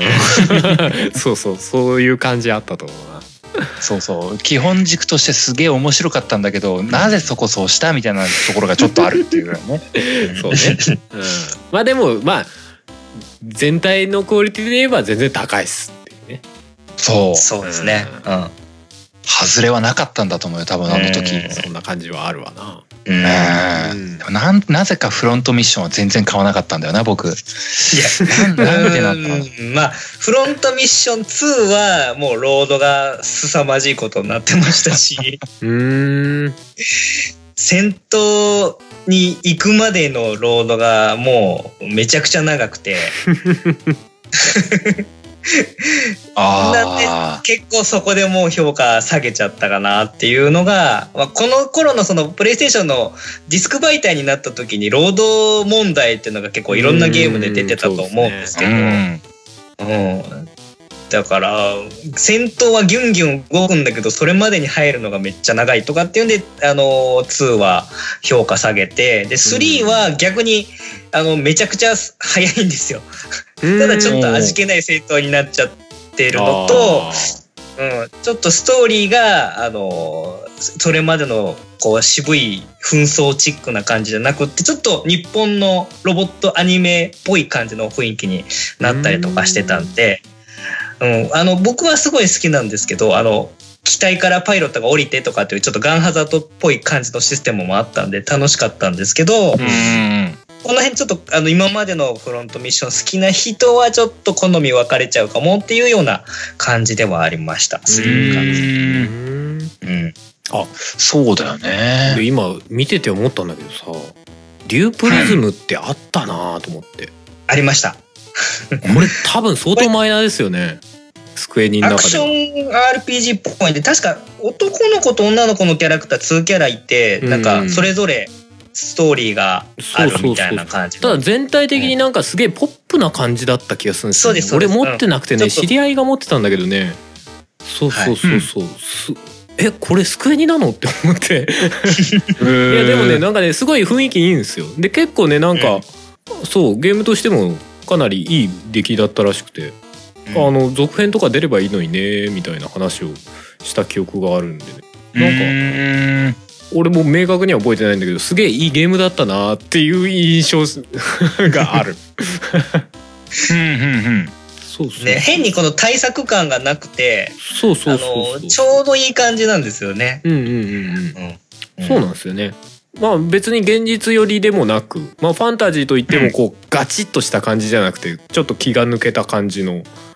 かといって、あの雑な感じじゃない。いい塩梅の。うんそうそう。あれアクションでしたっけ？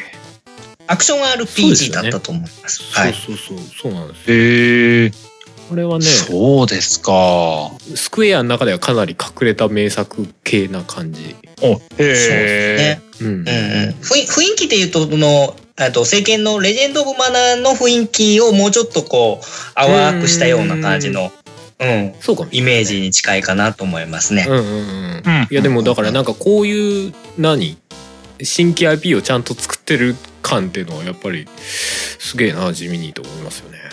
うんそう。まあそうだなうんでもあれだよね今回スクエアでっていう風になってたけど PS2 の頃もギギリスクエアだったんだよねそうですよ。そうですね。ううん。ん。そうだよね多分お話の最後は多分きっと PS2 時代になるんだよねそれこそ FF で言うと10とかですよね。そうですね。10はい。2がどうやら一番最後みたいですよ。スクエアあ本当？の中で。うんはい。だから、10キングダムハーツと、うんあと、ファイナルファンタジー10-2あたりが多分、最後らへんだと思います。うんうんうん。そうなの？あの、はいキングダムハーツと102の時ってスクエアだったんだそうです。のようですね。あへえお疲れ様ですもう10-2に関しては2003年の3月13って書いてあるんでもう本当にギリギリですよね。え何？最後の玉？さあ最後のそうで玉ですね。す。もう、そうです。もう4月の1日には合併しちゃってるんで、うんうん。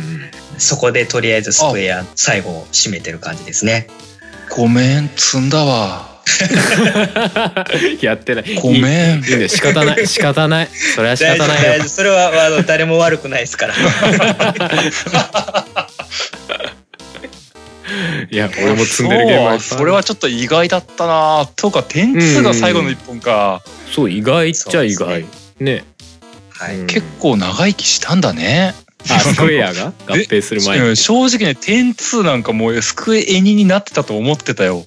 まあ確かにね。なんかイメージそんな感じはあるわ。うーん。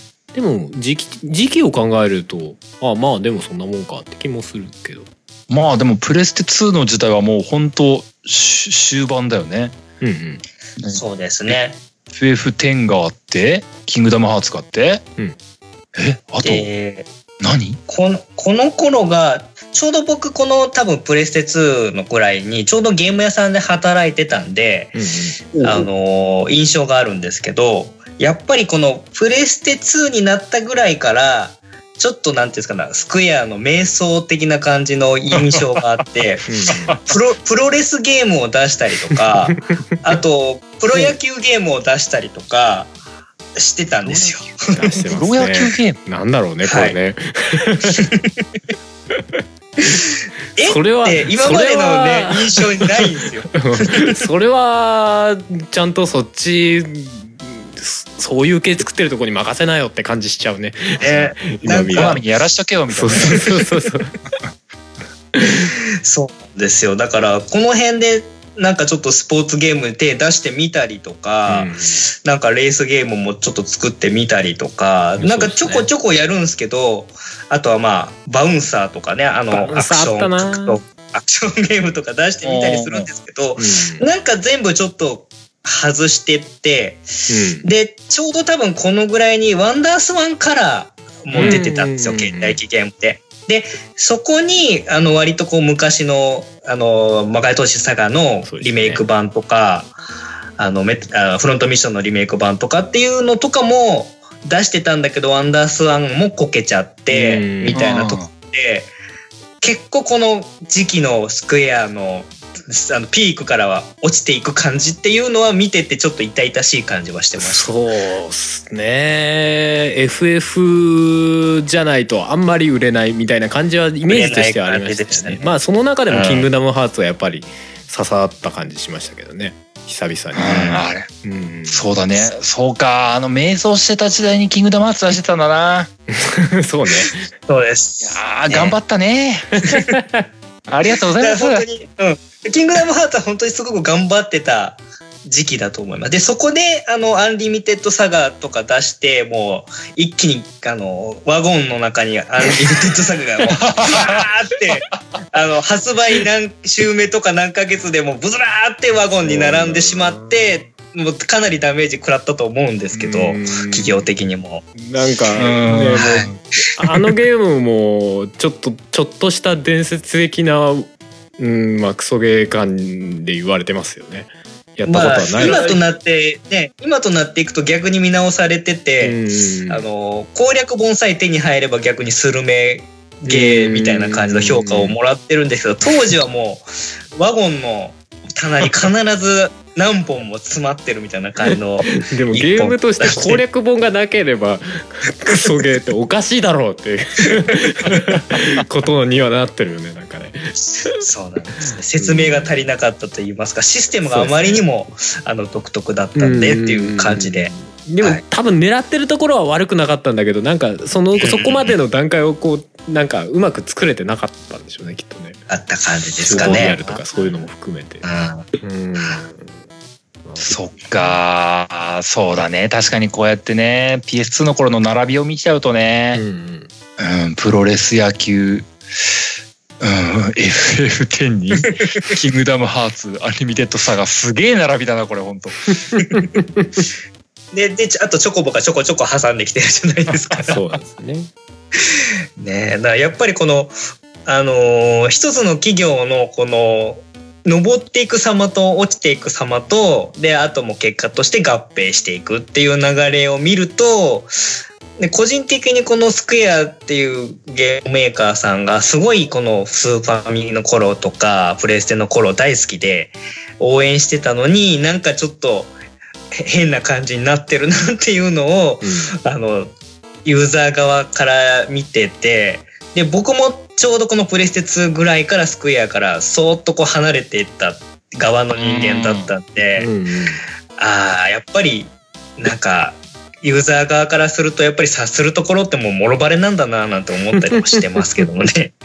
はい。うん。そうなんだよね。どこからか何かがねユーザーとずれていった気がするんだよね、うんまあね。そうですね。なんでなんだろうな いやまあねその救いになった今でもね、うんやっぱりはい FF が出るってなったらね「お出ますか?」って僕は前のめりになるしうんはい。「キングダムハーツ3出ますよ」って「え本当に出しちゃうんですか？うんか買いますけどね」みたいな感じになるのはあるんだけどねはい。いやでもなんか正直今となってはあのー今挙げた FF とキングダムハーツ以外ってああと何ありましたっけみたいになってるっていうのが正直なところなんだよ。まあそうだよね。そうですね。スクエアレーベルっていくと、ねどうしてもなんか今でも昔のタイトルをこうやっぱり引きずってる感はありますよね。うん。なんかスクエになった後に個人的にはドラッグオンドラグーンが出てるのが意外と大きいっちゃ大きいんですけどね。うんうんうんうんうんああそうか。あれまあまあまあまあ完全にもうお話うつうつですけどうんそうですね。頭から尻尾の先まで丸々うつうつですけどね。そうだよね。だってあれもあれってそのままニーヤなんとかになってったんでしょ？うん。まあそのままっていうか。うん、まあ一応その世界線としてはつながってるけどお話としては全然つながってないあそうなんだ。そうそうそうえー、まあでもそうなんだろうな。うんスクエニとなった今でも多分まあ半分は魂スクエアだと思うんだけど 多分その毛色の IP って合併した後もきっとやってはいるんだよね。まあまあまあそうですね。うん。まあでも結構その大事だったあの IP 潰してってますからね。聖剣伝説、聖剣伝説しかり、フロントミッションしかり。結構大事な大事にしなきゃいけないものを一個 一個潰してファンをこう離れていくっていう悲しい現実違うんだがあるんで俺たちが欲しいのはこのスマホゲーじゃないのっていう。ことになっちゃってからね正直ね。そうなんですよ。FF の新作のスマホゲーですよ。違うっていうそうね。なんだろうね。うんいやそれでさあの別にねあの例えば僕らが大人になってしまってったから離れてるとかならまあいいかなとも思うんだけども、うんうんはいなんかねそれでこう今し少年少女が食いついてるかっていうとまたちょっと違う気がしてるのがなんかねねまだ少し心配なんだようね。うんそうですね。まあ、ただちょっと僕が、あのーちょっと最近嬉しかったのは、うん。あの、スイッチでオクトパストラベラーって出たじゃないですか。あれが割とこう海外でもスマッシュヒットしてて、評判もまあ、あの、問題なところもあるんですけど、なんていうかな、その昔のスーパーファミコン時代のものもあるし、うん。グラフィックなの、懐かしいんだけど新しい感じのものもあるしっていうのが、今ここに来て新規の IP で出てきたのは、なんかちょっとだけだけど、あの、まだ望みが託してもうんいいなのかなって思ったりもする、まあ、ここ最近のちょっと新しく出た作品の中ではちょっと印象にちょっとやってみたいなって久々に思ったものなので、まあ、今後がどうなっていくかっていうのはちょっと注目したいところではあるんですけど、うん、そうオクトパストラベラーはなんかあれですよね。そのうん、スーファミとかああいう時代のこうドット絵の RPG の良さみたいなのとこう現代的な表現っていうかねその 3D 的な表現の間をすごいうまく取った感じのゲームだなって感じはしますよね。うんまあでもちょこちょこうん。ねあのいにん生贄と雪の刹那か。あの辺とかもそういうはい感じで作りたかったんだろうなみたいなののうん。なんかだいぶ洗練された形な気がしますよね。そうですね。よくあの原点回帰っていろんなこう、うん。ゲームで 言言って作るゲームって、うんうん。まあ原点回帰はいいんだけどその次のステップの部分はやっぱりどこか期待しているところもあってその昔に戻るだけだっちゃダメなんじゃないとか僕も思うんですけどうんまあでもオクトベストラベラーに関してはちょっとそこに新しい表現っていうのも加わってきたんでねなんかそういう方向で僕たちのおこのあの頃のスクエアがちょっとただいまみたいな感じで帰ってきたっていう風な印象はちょっとそれに関しては得たんで。うん。うん。あれがあのーうんなんだろうな FF のなんか派生作品としとかとして出てたらなんか うんうんそうですね。ってなってた気そうじゃがするないんだよ。あれがちゃんと新規 IP でう完全な新規 IP で出たっていうのがなんかすごい大きかったなってそうですね。それはちょっと期待してもいいのかなっていう気にはさせてくれた感じですね、最近では。まあ、ちょっとだけロマサガでもよかったんじゃないかってちょっとだけ思う。いやいやそうね世界観的なところでね。うんでもロマサガはロマサガでまた別の形として今出てるんで新しいのが。そうですね。スカレットサガも今度リあのプレステ4版とかスイッチ版も出るので。そうそうそう出ますし。うん。だからそれはそれでうん。結果ちゃんとなんだろう別のものとして売れてよかったなっていう感じがすごいしますね。うんうんそうだねまあね昔の IP を今今ちゃんと作り直せっていう気持ちが僕そんな強いわけでもないし、うんうん。そのそれこそもう昔の財産を何度もひひっくり返して作り直すっていうよりかは 新しいものをうんまあそうですね。そそこを見据えてというかねちゃんと作っていくっていう姿勢がある方がうんなんだろうあの期待はできるかなって思うんだよね。うんそうですね。そうですね。正直ね、うん最近のまあスクエニ見てるとなおさらちょっと思っちゃうところはあるよね。スクエニというか、スクエアよりのスクエニね。うんそうねてるとちょっと思っちゃうんだよな。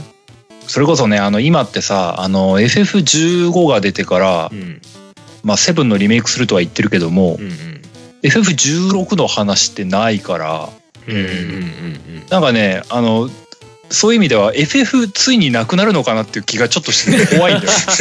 ああどうかな。まあでも、やるにしてれば何かもう情報が出ててもいいかなっていうタイミングですよね。そうそういやだってあのスクエニでもスクエアでもそうなんだけどあの FF のことについてはあのとにかくもう作ってるからねってすごい最近の時から言うから。言いますよね。なまあまあ多分な少なくとも今はは作ってないんだと思うよ本当に。でも多分セ今作ってセないってことは。ブンのリメイクがもうパワー咲きすぎてるんだと思うけどね。でもそそれならそれでいいんだけどね。それならそれでいいんだけどだって FF16 今から作るよって言ったら FF16 出るの2030年ぐらいなんじゃない？って思っちゃうんだよね。いやいや言いたいことはわかるわ。ああまあそうえね大丈夫？って思います。だからその間を間をつなぐ作品ちゃんとある大丈夫みたいな気分にはなるよね。なんかえもう何ドラクエだけで頑張っていくのかな君たちみたいなこと思っちゃうんだよね。いやまあでもね「ドラクエ10」も11もねいい感じですからね割とね。うんでも12もいつ出るかわかんないからさ。まあまあね。もうだってね、主要のスタッフさんももう結構なご高齢じゃないですか。うんうん 確かに確かちょっとなかなかもう次どうなんかな見れるのかなっていうところもありつつあるのにでね僕みたいなんでミーハー路線のねススクスクエアスクエニユーザーからするとねうん。ドラクエ11出ちゃった、FF15 出ちゃった。キングダムハーツ3出ちゃいます。あもう5年は付き合うことないかもしれないみたいなことを思ったりする。5年ぐらい一切やらないかもしれないって思っちゃうんだよね。あーまあね。いやわかんないオクトバストラベラーとかやってるかもしまあねそう。だからねそういうねあの短スパンで出せるやつですごい面白いの出たとかっていうのがあるとうん。ほっとするんだよね。そうね あスクエア頑張ってるみたいな。いやだから正直 FF とかドラクエに比べればおそらく出しやすいと思うんだよな。オクトバストラベラーとかうんなだからああいう形でのソフトが当たってくれると多分すごくいいポジションになると思うんだよね。んスクエニの中でねたとえたとえ直接触れ合わなくてもねうん。あの僕と違う世界線でスクエアが頑張ってるって思うとね ちょっとほっこり。裏側で そうね。まあまあ安心はするよね。いやでもなんかだってうん。文句は垂れるけど潰れたら嫌だもん。もうもちろん。頑張ってよって思って。そうですよ。だってあんだけシリーズが続いてる作品が2つも持ってるメーカーなんかないですからね そもそもないね。FF1515 ってっていう話だからね。他に15作品もナンバリングで続いてる作品あるゲームなんかあるかいっていう話だよね。ああビートマニアなめんなよ。あったー。でもそれはなんか違う気がする。ああパープルなめんなよパープルあー。えどえどそんなそんなあるの？あるよ。パワープロウィーレは死ぬほどあるよ。あーまあね。あーでもあの辺は年そうね。2本ですもん。いやでもほら あれはな内容はある程度引き継いでるわけじゃない？まあね。うん。それを言われたらもう、うん。コナミはもう総崩れだわ。そうやね。そうやね。それはちょっと違うあ違うやん。そうだなそうだな。毎回全然違うものを作ってるファイナルファンタジーは偉い。大変偉い。ゼゼロかゼロから作って そうだなすごい偉い。そうやな。だからでもね難しいとは思うけどねやっぱね。うんでもまあねこの今日本当にスクエア作品をある意味全部振り返ったわけじゃないですか ざっくり。まあねそのやってないゲームの方がもちろん多いわけだけどうんやっぱりこう並べてタイトル触れていくとねうん。まあ多分ね僕の人生にすごく大いなる影響を与えてるメーカーだっていうことはねすごく感じるんだよね。まあ間違いないでしょうね。間違いないです。僕もそうだと思いますよ。はい。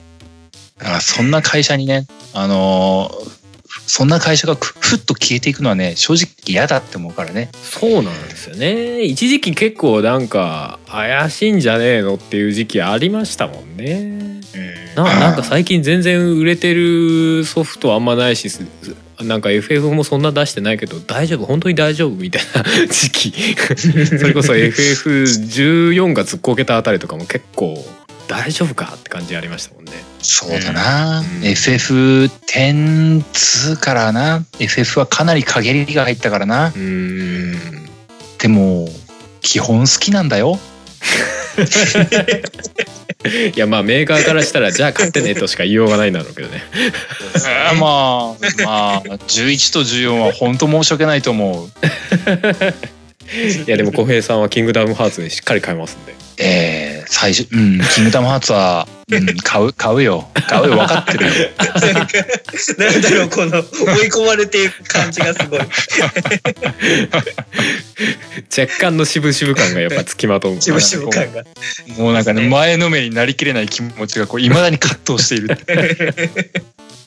まあまあこれからもどうなるかって感じですねそうですね。いやー、長く話しましたね、今日も。うんうん危うい、危うい2時間番組になるとこだったよ。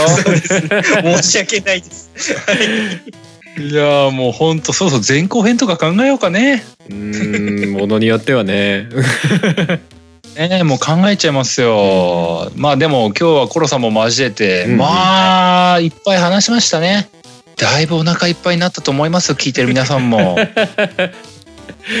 ね。まあまあそれぞれに多分思うソフトはかなりあると思うんですけどね今回もね。ね。うん。はい。うん。まあ正直ね、あの全部言葉だけなんでね、あのイメージとかを共有はできてはいないので、うん。あれですけども、多分名前だけ聞いても、ああ、それ知ってるわーっていうのはあったと思うんですよね。うん。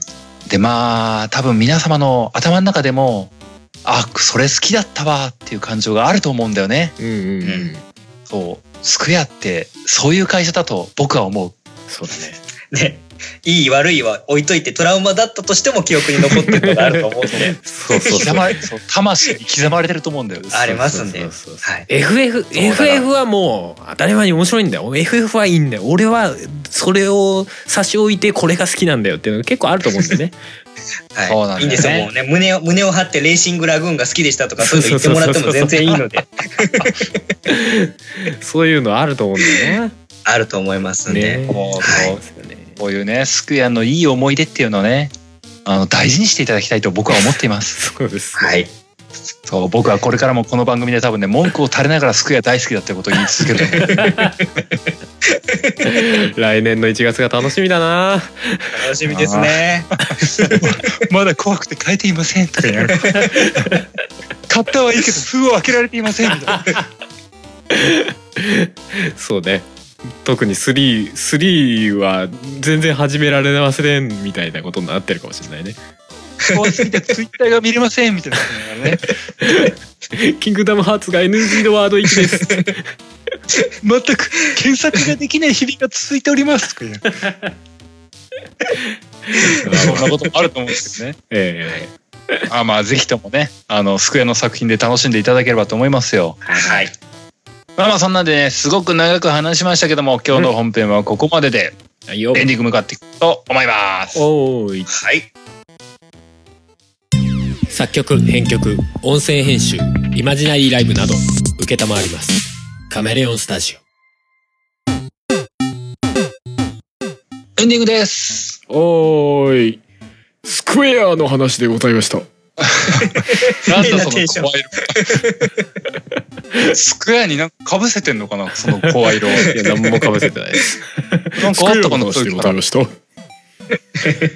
なそういうの。うんどちらかというと超兄貴とかそっちの成分に聞こえてくるのでな。な別に何も狙ってねえからな俺超兄貴はスクエアから出てたんだったかなうん違うと思う。あ違うと思いますよさすがにないやーでもまあ本当まあ今回もねあの2時間スレスレですよ。うんはい。ギリ持ちこたえたぐらいのところで止め当てますけども。まあ最長になったかなんないかぐらいの感じですね多分ね。そうですね。そうだな。まあでもコロさん本当今日想像以上に長くなっちゃいましたけどもありがとうございました。はい。大丈夫です。楽しかったです。はい。いやーむしろコロさんに仕切ってもらうぐらいの勢いでいろいろ話して、ね、いえいえいえすいませんおのもてなしできなくて。いえいえ大丈夫です。全然全然お迎えしてる感なくて申し訳ございません。申し訳ございません。それぐらいがねそれぐらいがもう話してて楽しくなってくんで大丈夫です。ありがとうございますはい。いやーまあでもでもコロさんはあれですよね。あのーご本人の番組の中でも、はい。うん。結構僕のイメージとしては、はい。理路整然といつも話してるなーって。思ってるんです。まあ僕らの番組が非常にグダングダンなのでね。いやいやいやいやいやいや、そうね。本当はこれぐらいの感じでお話しするのが一番聞きやすいんだと思うんです。聞いてて思いますもん。ああ、これぐらいの力の抜き加減で喋れたら あでもね楽なのになーって思っわかるわちゃうんですよ。あの一人喋りだとどうしてもうまく喋れないから結構こうなんだろう準備がっちりしちゃったりするも感じうめちゃくちゃ準備してます。ありますよねはい。はい。結構カチッとしちゃうみたいな悩みどころみたいなのありますよね。うん、ありま。ですすよね。うんいやでも、まあでも喋れるだけすごい。うん。うん。僕らはね、僕らはもうある意味、あの、全く整理されてないというか、はい。雰囲気で話してるっていうところがあるんで、ね。良くも悪くも。多分今日の、そうそう、本当良くも悪くもだと思いますよ。まあでもね、それでね、あの、ある意味今日はコロさんテイストの喋りが結構ふんだんに出てきたなと思ってるんで、うんうんはい。まあ今日みたいな、あの、聞き方っていうのが、あの、心地いいなと思ったら多分、コロさんの番組っていうのはとても聞きやすいんだと思うんですよね。そうかですね。まあなのでね、あのー最後にもう一度ぐらい番組のお話をされていってもらえると嬉しいなと思ってのはいネタ振りでした。わかりました。はい。じゃあ、ちょっとだけですけれども、一応、えー親バカゲームミュージアムという、えーポッドキャスト番組やらせていただいております。で、一応まあ、タイトルに親バカっていうのと、あとゲームっていうのがあるので、主にまあ、ゲームの話と、えーそれに伴った、まあ、子育ての話。で、実際に、あの、9歳と、えー実は今日、誕生日の次女、7歳になったばかりの次女がいるんですけれども、おめでとうございます。あ、ありがとうございます。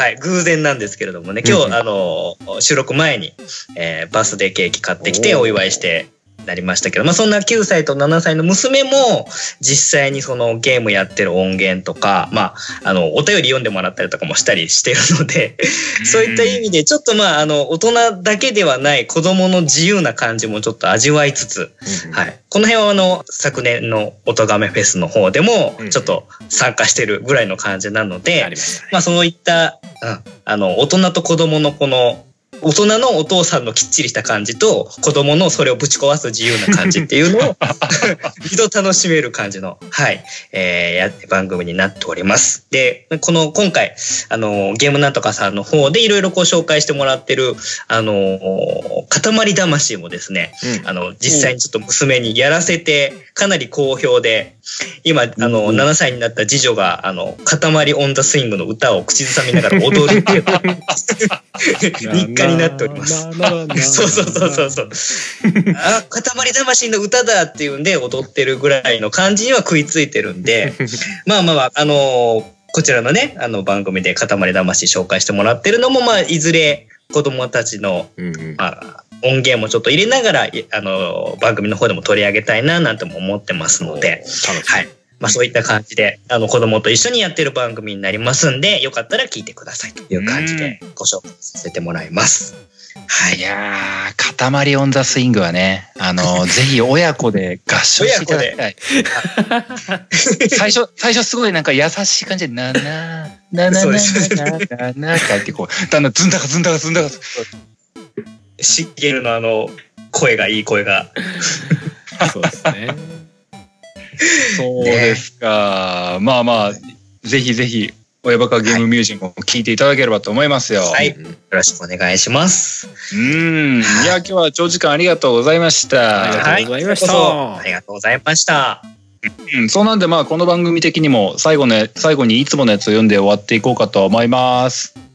えーゲームなんとかでは皆様からのお便りを募集しております。お便りは番組ブログのお便りフォームまたはメールにてお送りください。番組ブログはゲームなんとか .com 番組メールアドレスはゲームなんとか .gmail.com です。えーゲームなんとかの綴りは GAMENANTOKA です。そんなわけで今回は3人でお送りしました。また次回お会いしましょう。お相手は小平と。ハルト。コロでした。それではまた来週。テレテテテテテテレテレテ怒られるやつこれ。多分。あえて止めよう。